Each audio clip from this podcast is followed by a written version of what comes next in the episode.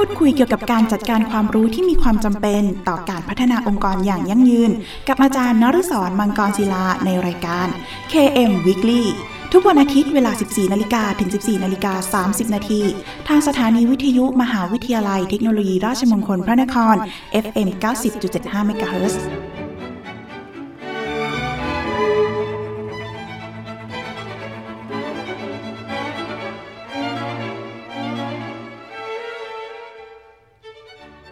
วัสดีครับ ยินดีต้อนรับเข้าสู่ รายการ KM Weekly ดำเนินรายการโดยกระผมอาจารย์นฤศรมังกรศิลา กับรายการที่จะมาร่วมพูดคุยเกี่ยวกับการจัดการความรู้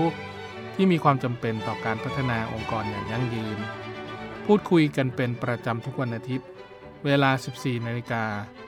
ถึง 14นาฬิกา30นาทีทางสถานีวิทยุมหาวิทยาลัยเทคโนโลยีราชมงคลพระนคร RMUTP Radio FM 90.75คลื่นสังสมปัญญาพัฒนาสังคมครับ คุณผู้ฟังครับ คุณผู้ฟังสามารถรับฟังรายการของเราแบบสดๆ ผ่านทาง FM 90.75 นะครับ ได้แล้ววันนี้โดยสามารถเข้าไปที่เว็บไซต์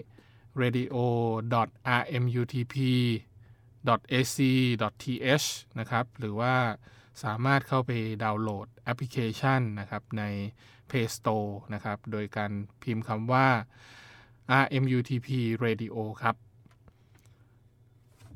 นอกจากนี้คุณผู้ฟังยังสามารถฝากคำถามหรือข้อสงสัยต่างๆนะครับ ผ่านทางกระดานสนทนา ในเว็บไซต์ของทางสถานี ที่ radio.rmutp.ac.th หรือโทรศัพท์เข้ามาก็ได้ครับ ที่หมายเลขโทรศัพท์ 02 665 3891 หรือทางโทรสารที่หมายเลข 02 282 5550 รวมทั้งอีเมลของทางสถานีก็ได้ครับ ที่ radio mct at rmutp ac th หรือถ้าไม่สะดวกช่องทางใดเลยนะครับ ท่านสามารถเขียนเป็นจดหมายหรือไปรษณียบัตร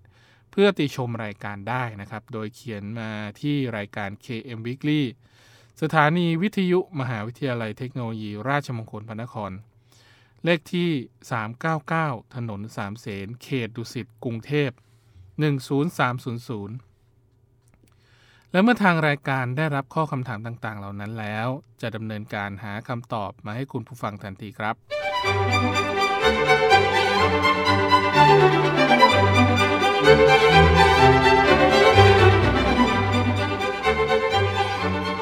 ทุกวันอาทิตย์เราจะกลับมาอัปเดตประเด็นที่สำคัญเกี่ยวกับการจัดการความรู้ โดยในสัปดาห์นี้เราจะมาอัปเดตกันในเรื่องของการได้มาซึ่งแหล่งข้อมูลนวัตกรรมนะครับ หรือว่า innovation source book โดยการค้นหาแรงบันดาลใจหรือว่า inspiration จากการศึกษาข้อเสนอทางนวัตกรรมนะครับ บางครั้งเราอาจจะได้ข้อมูลผ่านทางหนังสือ หรืออาจจะเป็นแหล่งข้อมูลในเชิงอินเทอร์เน็ตนะครับ ที่เป็นข้อเท็จจริงที่เป็นข้อมูลที่เราสามารถนำไปใช้ได้เลยนั้นนะครับ การศึกษาในมุมมองของบริษัทหรือว่าองค์กรต่างๆ แล้วก็ตัวบุคคลเนี่ย ก็จะมีตัวอย่างแรกนะครับ ที่เป็นตัวอย่างเกี่ยวกับกลุ่มบริษัทผู้ผลิตสินค้าอุปโภคบริโภคนะครับ ได้ทำงานร่วมกับสถาบันการออกแบบ IIT นะครับ เพื่อค้นหานวัตกรรมที่เกี่ยวข้องกับววิถีชีวิตนะครับ หรือว่าชีวิตประจำวันในบ้านเนี่ย ที่เรียกว่า Home Life Static Pattern นะครับ ก็คือจะเป็นลักษณะของแนวโน้มล่าสุดที่แสดงให้เห็นว่า อุตสาหกรรมต่างๆ ที่เกี่ยวข้องกับชีวิตในบ้านเนี่ยได้เชื่อมต่อกันอย่างไรนะครับ โดยมูลค่าที่เพิ่มขึ้นจากเรื่องของการเป็นผู้ผลิตเพียงรายเดียวนะครับ ที่มีการคิดในเรื่องของ Home Life Strategy นะครับ ก็จะเป็นลักษณะของการได้มาซึ่งผลกำไรนะครับที่งดงามมหาศาลนะครับ โดยที่บริษัทที่เป็นผู้ผลิตสินค้าอุปโภคบริโภคเนี่ยบางครั้งอาจจะมีมุมมองในเรื่องของ การออกแบบนะครับ แต่บางครั้งการต่อยอดในเชิงนวัตกรรมเนี่ยเราก็จะต้องใช้ข้อมูล การเก็บข้อมูล การวิจัยที่ค่อนข้างจะเยอะพอสมควรนะครับ ว่าเขามีมุมมองอย่างไร ต่อผู้บริโภค แล้วก็ผู้บริโภคมีมุมมองอย่างไร กับตัวองค์กรที่พัฒนานวัตกรรมเหล่านั้นขึ้นมานะครับ โดยทีมงานนะครับได้เริ่มสำรวจเรื่องของวิวัฒนาการ ของแพลตฟอร์มนะครับหรือว่ารูปแบบที่เป็นแนวนโยบาย ตั้งแต่แพลตฟอร์มแบบแยกส่วนนะครับที่เกิดขึ้นจนถึงแพลตฟอร์มที่มีการร่วมมือกัน ตั้งแต่แพลตฟอร์มในรูปแบบของการแยกเนี่ยแน่นอนว่าอาจจะเป็นโมดูลเล็กๆนะครับเป็นการพัฒนานวัตกรรมในส่วนเล็กๆ ส่วนหนึ่งที่เกิดขึ้นนะครับ แต่แพลตฟอร์มที่ จะมารวมตัวกันได้เนี่ยก็จะเป็นแพลตฟอร์มที่เราสามารถใช้งานร่วมกัน แล้วก็เป็นที่ยอมรับของชุมชนหรือว่าสังคมหรือว่าคนที่เป็นประชากรโลกได้นะครับ ซึ่งการศึกษาแพลตฟอร์มที่มีประสบการณ์ หรือว่าประสบความสำเร็จเนี่ยมีเยอะแยะมากมายเลยนะครับ หลายกลุ่มที่เกี่ยวข้องกับสื่อสังคมออนไลน์ที่ได้รับความนิยมมากที่สุดตอนนี้ก็ยกให้ Facebook นะครับ Line สื่อสังคมออนไลน์2ตัวนี้ก็ถือว่าประสบความสำเร็จในเรื่องของพัฒนาอของแพลตฟอร์มนะครับ การใช้งานที่เกี่ยวข้องกับอาจจะอาจจะไม่ได้สีสันสดใสมากนะแต่จะเป็นลักษณะของการใช้งานที่มีประโยชน์ในการเก็บรูปภาพ การเก็บข้อความ ความทรงจำหรือว่าจะมีภาพเก่าๆที่ขึ้นมาอาจจะ 4 ปีที่แล้ว 2 ปีที่แล้ว อันนี้คือแพลตฟอร์มที่เขากำหนดไว้อย่างชัดเจน จากแต่ก่อน Facebook ไม่มี Facebook l i v e ก็ไปซื้อนวัตกรรมที่เกี่ยวข้องกับ live streaming นะครับ ชื่อว่าแอปพลิเคชัน ชื่อว่า Livestream เอามานะครับใช้งาน Messenger ที่ซื้อมาก็เป็นแอปพลิเคชันที่เกิดขึ้นจากการพัฒนาของคนที่เป็นสตาร์ทอัพก็มา ก็เรียกว่ามาเสริมต่อยอดให้กับ Facebook ได้อยู่ตลอดเวลา แต่ถามว่าคู่แข่งทางตรงนะครับของ Facebook ก็คือ Line นะครับ Line ตอนนี้ก็มีโมดูลเล็กๆ เยอะๆ เยอะมากนะครับ อย่างเช่น Line Man เรื่องของการสั่งบริการอาหาร แล้วก็เครื่องดื่มตลอด 24 ชั่วโมงนะฮะก็จะมีคนมาเข้าแอปพลิเคชันนี้เพื่อสั่งอาหารค่อนข้างเยอะนะครับ แล้วก็จะมีเว็บไซต์ที่เป็นแพลตฟอร์มที่ประสบความสำเร็จเนี่ยอีกเยอะแยะมากมายนะครับ ไม่ว่าจะเป็น eBay Amazon Yap g o o p o n แล้วก็ Wikipedia นะครับ เหล่านี้ก็จะเป็นแพลตฟอร์มที่ประสบความสำเร็จ เพราะเนื่องจากว่ามีเรื่องของความน่าเชื่อถือของฐานข้อมูลที่เกิดขึ้น อย่างเช่น Facebook อาจจะมีคนที่ทำบัญชีแบบหลอกๆเนี่ยอาจจะไม่ถึง 30%นะครับ แล้วก็อีก 70%เนี่ยจะเป็นข้อมูลที่แท้จริงของตัวบุคคลนั้นนะครับ เป็นการแสดงข้อมูลที่เกิดขึ้นในเชิงพฤติกรรมนะครับ หรืออาจจะเป็นลักษณะของการแสดงให้เห็นว่าเขามีความภาคภูมิใจในตัวของเขาขนาดไหนนะฮะเหมือนเหมือนอวดของกันนะฮะแล้วก็เป็นลักษณะของแนวข้อมูล นวัตกรรมที่ ใส่ชื่อองค์กรนะครับ หรือว่าคำอธิบายของแพลตฟอร์ม ว่าพวกเขาประสบความสำเร็จอย่างไร คุณสมบัติของแพลตฟอร์มนี้เป็นอย่างไรนะครับ แล้วก็ผู้ที่ได้รับประโยชน์จากการใช้แพลตฟอร์มนั้น มี feedback กลับมาอย่างไรบ้างนะครับ ซึ่งฐานข้อมูลเหล่านี้นะครับ จะช่วยให้ทีมงานสามารถติดตามตัวอย่างแพลตฟอร์มทางนวัตกรรมได้ หรือว่าการอภิปรายจะช่วยเปรียบเทียบ แล้วก็ทำให้เห็นภาพข้อแตกต่างกันนะครับ ก็คือตัวอย่างประกอบที่ช่วยให้เข้าใจกลยุทธ์นะครับ หรือว่าแม้กระทั่งกรอบงานของแพลตฟอร์มนั้น มีรูปแบบการทำงานตามขั้นตอน 1 2 3 4 อย่างไรบ้าง ซึ่งจะเป็นพื้นฐานให้กับทีมงานเพื่อสร้างแพลตฟอร์มสำหรับชีวิตในบ้านทั้ง 4 รูปแบบนะครับ อย่างเช่นเรื่องของการทำงานในบ้าน จะมีแพลตฟอร์ม หรือว่ารูปแบบในการใช้งานอย่างไรนะครับ อย่างเช่นตอนนี้ที่ขยับตัวเห็นได้ชัดเลยก็คือ Google นะครับ ก็จะมีแอปพลิเคชันที่เรียกว่า Google Home เนี่ยมีกล่องหรืออะไรสักอย่างหนึ่งนะฮะที่สามารถสั่งการการทำงานในบ้านเนี่ยได้แทบจะทุกอย่างเลยก็ว่าได้ ในส่วนของการทำอาหารการรับประทานอาหารก็เช่นกันนะครับ แพลตฟอร์มนี้ก็เริ่มมี ความน่าสนใจ ตรงที่ว่าเราสามารถอาจจะมองหาเชฟเก่งๆนะครับ หรือว่าคนที่ทำอาหารเก่งๆ แล้วก็มาแลกเปลี่ยนเรียนรู้ หรือจะเป็นการว่าจ้างเพื่อให้ไปสอนแบบตัวต่อตัวที่บ้านเลย อย่างนี้ก็มีนะครับ หรือณปัจจุบันนี้การทำอาหารการรับประทานอาหารภายนอกก็มีเรื่องของการจองคิวกัน ก็จะใช้แพลตฟอร์มเหล่านี้นะครับในการพัฒนาหรือว่าต่อยอด ให้กับคนที่เป็นผู้ใช้บริการได้นะครับ ส่วนการวางแผนชีวิตหลังเกษียณ แพลตฟอร์มนี้ก็เริ่มมีค่อนข้างเยอะเหมือนกันนะครับ ก็จะเป็นเรื่องการวางแผนในเชิงการเงินในชีวิตหลังเกษียณเนี่ยค่อนข้างเยอะนะฮะก็จะมีพวกแอปพลิเคชันเข้ามาคำนวณนนะครับ ว่าถ้าคุณเก็บเงินได้ในอย่างเช่น 2,000 ต่อเดือน คุณจะมีเงินเก็บในภายภาคหน้าอีก 10 หรือ 20 ปีหลังกเกษียณเนี่ยเท่าไหร่นะครับ แล้วก็เรื่องของการจัดทำงบประมาณนะครับสำหรับใช้ในบ้านนะครับว่าเราจะต้องใช้เงินเท่าไหร่นะครับ เพื่อให้อยู่รอด และมีค่าใช้จ่ายอะไรบ้าง อันนี้ก็จะเป็นวิธีการหนึ่งในเรื่องของการใช้แอปพลิเคชันตามแพลตฟอร์มที่ตัวเองสนใจครับ รับฟังเพลงเพราะๆจากทางรายการ KM Weekly สักครู่ครับ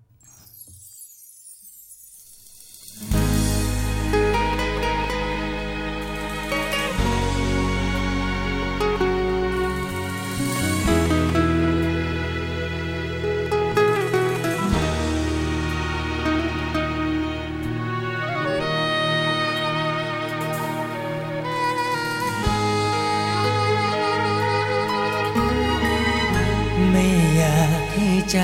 ใช้คำว่ารัก เพราะมากเกินมาก แค่คำว่ารักไม่พอ แค่จับมือกุม ก็คุ้มที่อดทนรอ ชีวิตได้เธอเติมต่อ ดัดใจงองอให้ตรง ใจไร้ซึ่งจุดหมายฝันที่มีได้ ล่องลอยคล้ายๆฝุ่นพงตั้งแต่เธอมา ปัญหาก็อ่อนตัวลง ยอมรับว่าใจมันคง เพราะโยงมันไว้กับเธอ เธอคือหนึ่ง หนึ่งในดวงใจ ดังดาวพราวพราวส่องทางให้ใจเสมอ รอยยิ้มมุมปาก บวกสายตาห่วงใยจากเธอ คือเส้นชัยที่ใจได้เจอ มีเธอฉลมหัว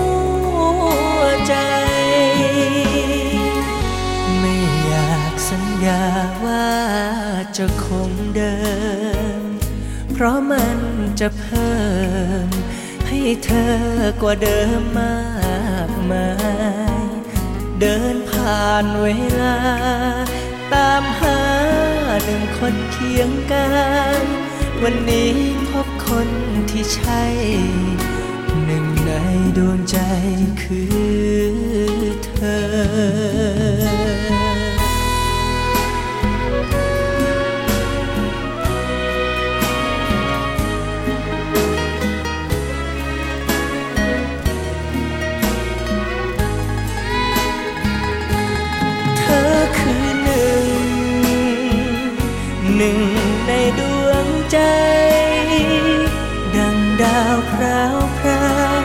ส่องทางให้ใจเสมอ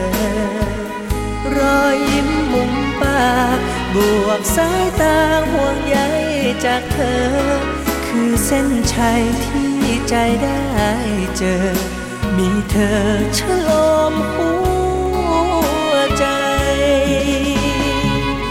ไม่อยากสัญญาว่าจะคงเดิม เพราะมันจะเพิ่ม ให้เธอกว่าเดิมมากมาย เดินผ่านเวลา ตามหาหนึ่งคนเคียงกายวันนี้พบคนที่ใช่ หนึ่งในดวงใจ คือเธอ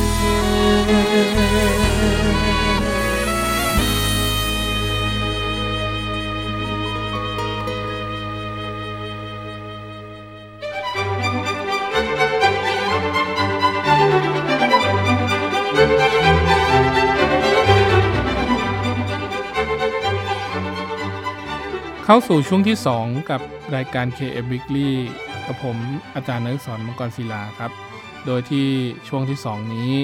จะมาอธิบายเพิ่มเติมเกี่ยวกับขั้นตอนของการจัดทำแหล่งข้อมูลนวัตกรรมนะครับ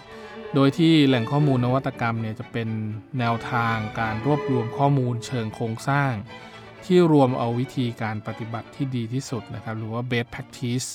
ที่เกี่ยวข้องกับนวัตกรรมที่ประสบความสำเร็จนะครับ เข้ามาให้ทุกคนได้ทราบนะครับ โดยวิธีนี้จะช่วยให้เราจัดการข้อเสนอนะครับ อย่างเช่นตัวสินค้า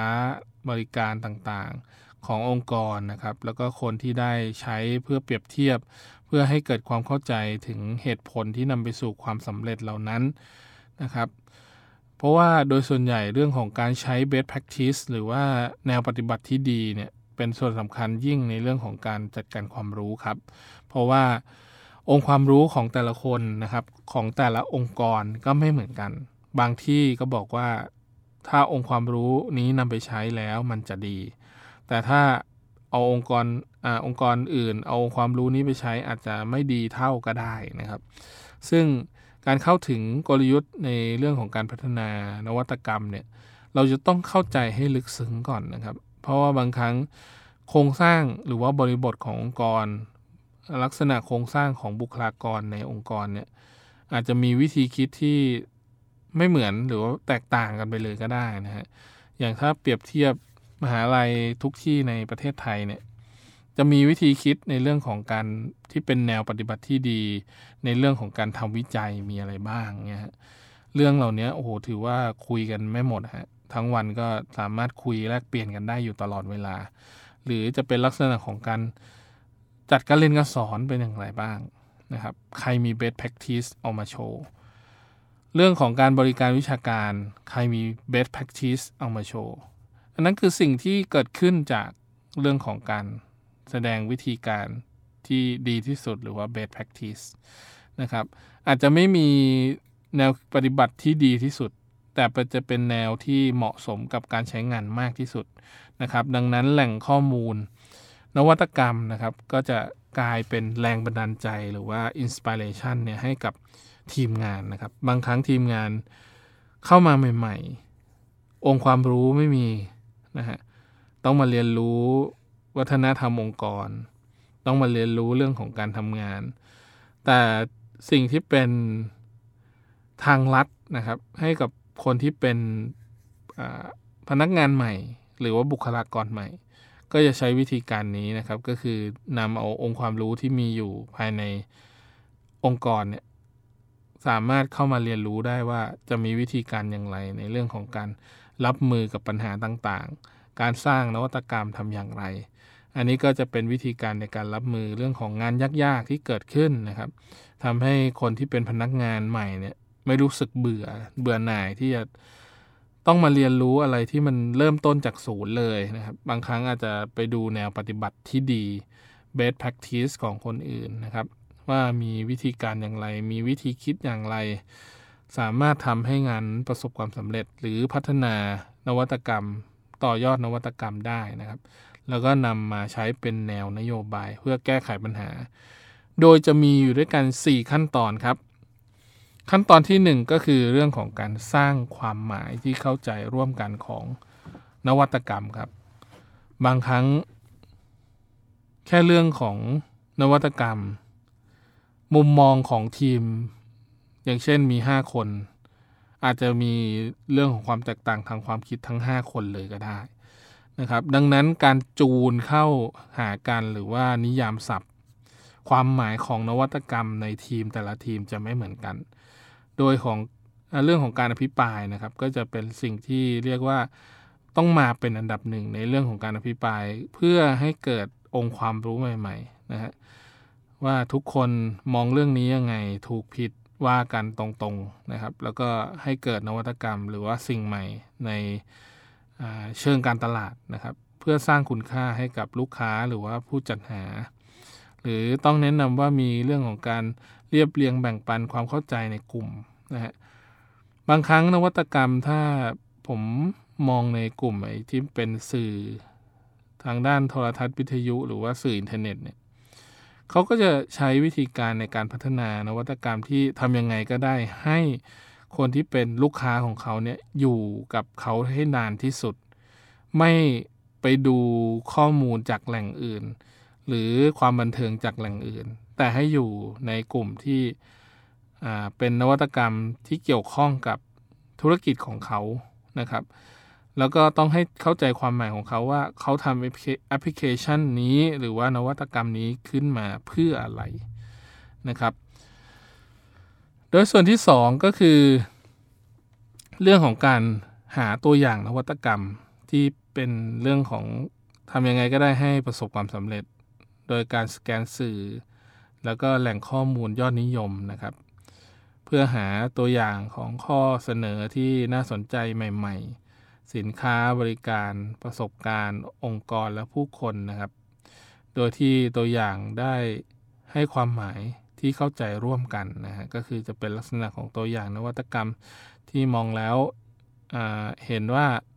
สามารถนำเอาไปต่อยอดได้นะครับ ก็คือจะเป็นลักษณะของการสแกนสื่อ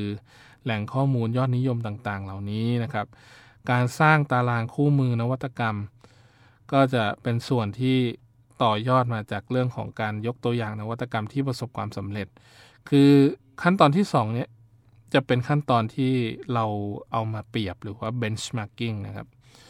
ทำยังไงก็ได้ให้นวัตกรรมของเราเนี่ยเทียบเคียงกับนวัตกรรมของคนที่เป็นบริษัทหรือว่าองค์กรอื่น เขามีมุมมองในเรื่องของการพัฒนาแอปพลิเคชัน หรือว่านวัตกรรมนั้นอย่างไรนะฮะถ้าผมยกตัวอย่าง บริษัทค้าปลีกรายใหญ่สองราย จากแต่ก่อนรายแรกเริ่มมีแอปพลิเคชันที่สามารถเก็บสแตมแบบ e-stamp ได้ ตอนนี้บริษัทสีเขียวก็เริ่มใช้ตัว e-stamp เข้ามา นะครับเพื่อดึงลูกค้าของตัวเองนะครับ โดยที่ฐานลูกค้าของทั้งสองเจ้าเนี่ยมีมากพอๆกันนะครับ ดังนั้นการดึงในเรื่องของนวัตกรรมเนี่ยจึงมีส่วนสำคัญมาก เพราะเนื่องจากว่าผู้ที่เป็นผู้ใช้บริการ ตอนนี้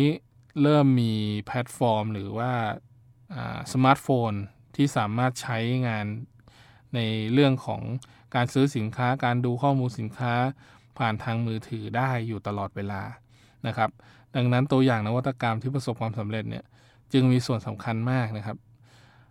บริษัทหนึ่งสามารถดูรูปแบบของการทำธุรกิจของ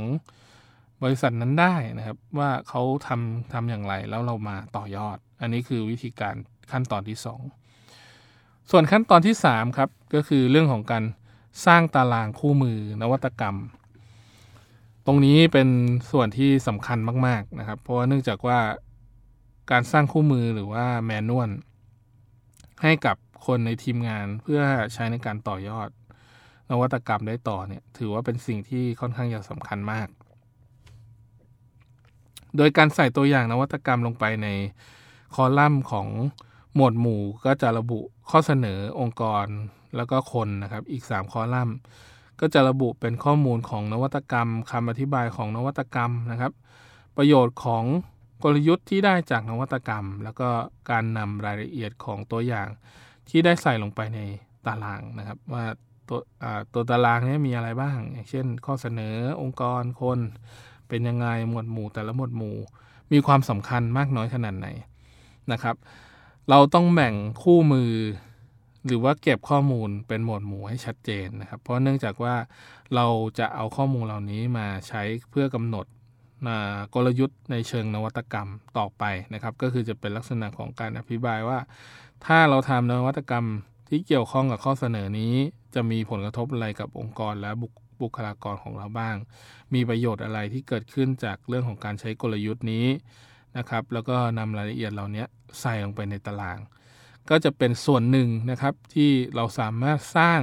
ตารางคู่มือนวัตกรรมขึ้นมานะครับ ส่วนที่เป็นขั้นตอนสุดท้ายคือขั้นตอนที่ 4 เราก็จะได้คู่มือที่เป็นคู่มือแท้จริงนะครับ ที่ไม่ใช่ตารางในเรื่องของการใส่ข้อมูลละจะเป็นเรื่องข้อมูลที่เกี่ยวข้องกับแรงบันดาลใจที่เกิดขึ้น อาจจะเป็น best practice หรือว่าแนวปฏิบัติที่ดีก็ได้นะครับ ในการปฏิบัติงาน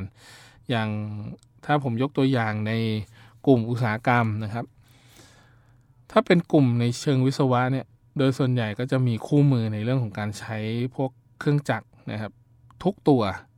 เพื่อให้ทุกคนเนี่ยมีขั้นตอนวิธีการปฏิบัติที่เหมือนกัน ไม่ข้ามขั้นตอนนะครับ เพราะว่าโดยส่วนใหญ่แล้วอุปกรณ์เครื่องจักรต่างๆ นี้มีราคาค่อนข้างสูงมากนะครับ จึงอาจจะต้องใช้วิธีการในการเปิดคู่มือหรือว่าผู้ชี่เชี่ยวชาญมาก ๆ ก็ยังต้องเปิดอ่านคู่มือนะครับ เพราะเนื่องจากว่า บางครั้งอาจจะข้ามขั้นตอนหนึ่งไปแล้ว อาจจะมีผลเสียต่อเรื่องของการใช้เครื่องจักรนั้นๆ ก็ได้นะครับ ก็ขอให้เราคิดว่าคู่มือเนี่ยคือสิ่งที่สำคัญในเรื่องของการทำงานในรูปแบบหนึ่งนะครับ แล้วก็เป็นวิธีการในการสร้างกลุ่มในเรื่องของการพัฒนานะครับ นวัตกรรม แล้วก็ทำให้เกิดแรงบันดาลใจในการคิดการมองหากลยุทธ์ที่เกี่ยวข้องนะครับ แล้วก็นำมาปรับใช้เพื่อให้เกิดประโยชน์ แต่สิ่งที่สำคัญที่ขาดไม่ได้เลย คือเรื่องของการอ้างแหล่งอ้างอิงนะครับ ข้อมูลที่เกิดขึ้นจากข้อเท็จจริงต่างๆนะครับ ที่เราได้รวบรวมมาเนี่ยเราจะต้องให้เกียรติกับคู่ที่เป็นเจ้าของข้อมูลก่อนหน้านั้นด้วยนะครับแล้วก็แหล่งข้อมูลนวัตกรรม ผ่านกระบวนการนะครับที่เกี่ยวข้องกับการออกแบบเพื่อให้เป็นแรงบันดาลใจในการสร้างนวัตกรรมนะครับในอนาคตต่อไปได้ครับ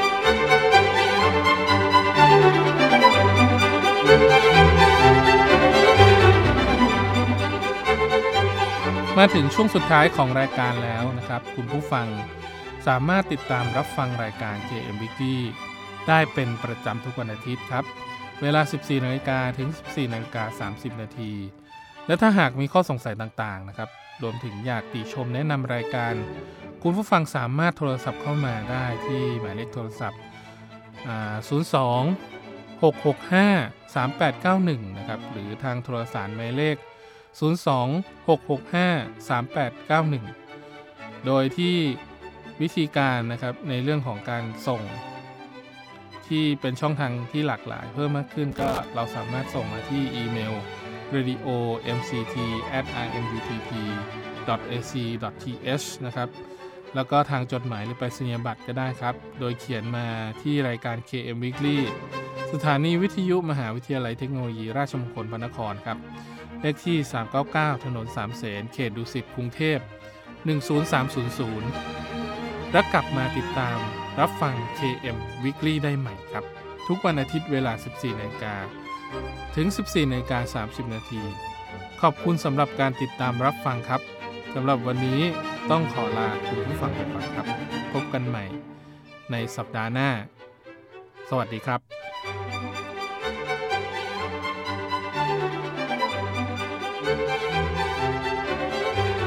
ร่วมพูดคุยเกี่ยวกับการจัดการความรู้ที่มีความจำเป็น ต่อการพัฒนาองค์กรอย่างยั่งยืน กับอาจารย์นฤศรมังกรศิลาในรายการ KM Weekly